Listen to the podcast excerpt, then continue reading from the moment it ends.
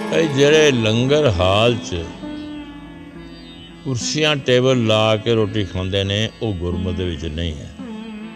ਗੁਰਮਤਿ ਦੇ ਵਿੱਚ ਹੇਠਾਂ ਸਫਾ ਵਿਛਾ ਕੇ ਕਿਉਂ ਕਹਿੰਦੇ ਨੇ, ਆਪਾਂ ਬੈਠ ਕੇ ਰੋਟੀ, ਨਿਮਾਣੇ ਗਰੀਬੀ ਚ ਹੋ ਕੇ ਰੋਟੀ ਖਾਂਦੇ ਜਿਹਦੇ ਇਹ ਵੈਸਟਰਨ ਕਲਚਰ ਆ ਗਿਆ, ਕੁਰਸੀਆਂ ਵਾਲਾ ਤੇ ਟੇਬਲਾਂ ਵਾਲਾ। ਤੇ ਅਸੀਂ ਤੇ ਗਰੀਬੀ ਲਿਆਂਦੀ ਨਹੀਂ।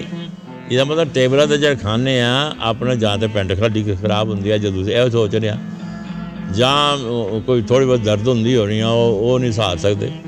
ਤੇ ਗੁਰੂ ਦੀ ਖੁਸ਼ੀ ਲੈਣੀ ਆ, ਤੇ ਸਰੀਰ ਤੋਂ ਉੱਤੇ ਉੱਠੋ, ਸੁੱਖਾਂ ਤੋਂ ਉੱਤੇ ਉੱਠੋ, ਇਹ ਮਾਰ ਇਹ ਇਹ ਅਸਲੀ ਕਹਿੰਦੇ ਨੇ। ਗੁਰੂ ਦਾ ਤਾਂ ਬਖਸ਼ਿਸ਼ ਤਾਂ ਹੀ ਉਹ ਹੀ ਲੈ ਸਕਦਾ।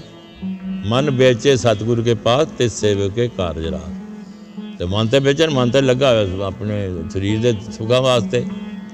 ਇਸ ਕਰਕੇ ਗੁਰਮੁਖੋ, ਗੁਰੂ, ਇਹ ਗੁਰੂ ਦਾ ਲੰਗਰ ਆ। ਗੁਰੂ ਦਾ ਲੰਗਰ 'ਚ ਪੰਗਤਾਂ ਪੈਣ, ਪੰਗਾਂ 'ਚ ਬਹਿਣ ਨਾਲ ਮਤਲਬ ਉਹਨੂੰ ਪ੍ਰੇਮ ਲੱਗਦਾ ਗੁਰੂ ਦਾ ਵੀ ਸਾਰੇ ਅਸੀਂ ਬਰਾਬਰ ਹਾਂ, ਇੱਕੋ ਜਿਹਾ ਬੇਟਾ ਬਹਿ ਰਿਹਾ ਗਰੀਬੀ ਨਾਲ ਹੇਠਾਂ ਬੈਠ ਕੇ ਛਕ ਰਿਹਾ ਇਹ ਇਹ ਤਾਂ ਵੈਸਟਰਨ ਕਲਚਰ ਹੈ। ਕੁਰਸੀਆਂ ਤਾਂ ਅੰ- ਅੰਗਰੇਜ਼ਾਂ ਨੇ ਲਿਆਈਆਂ।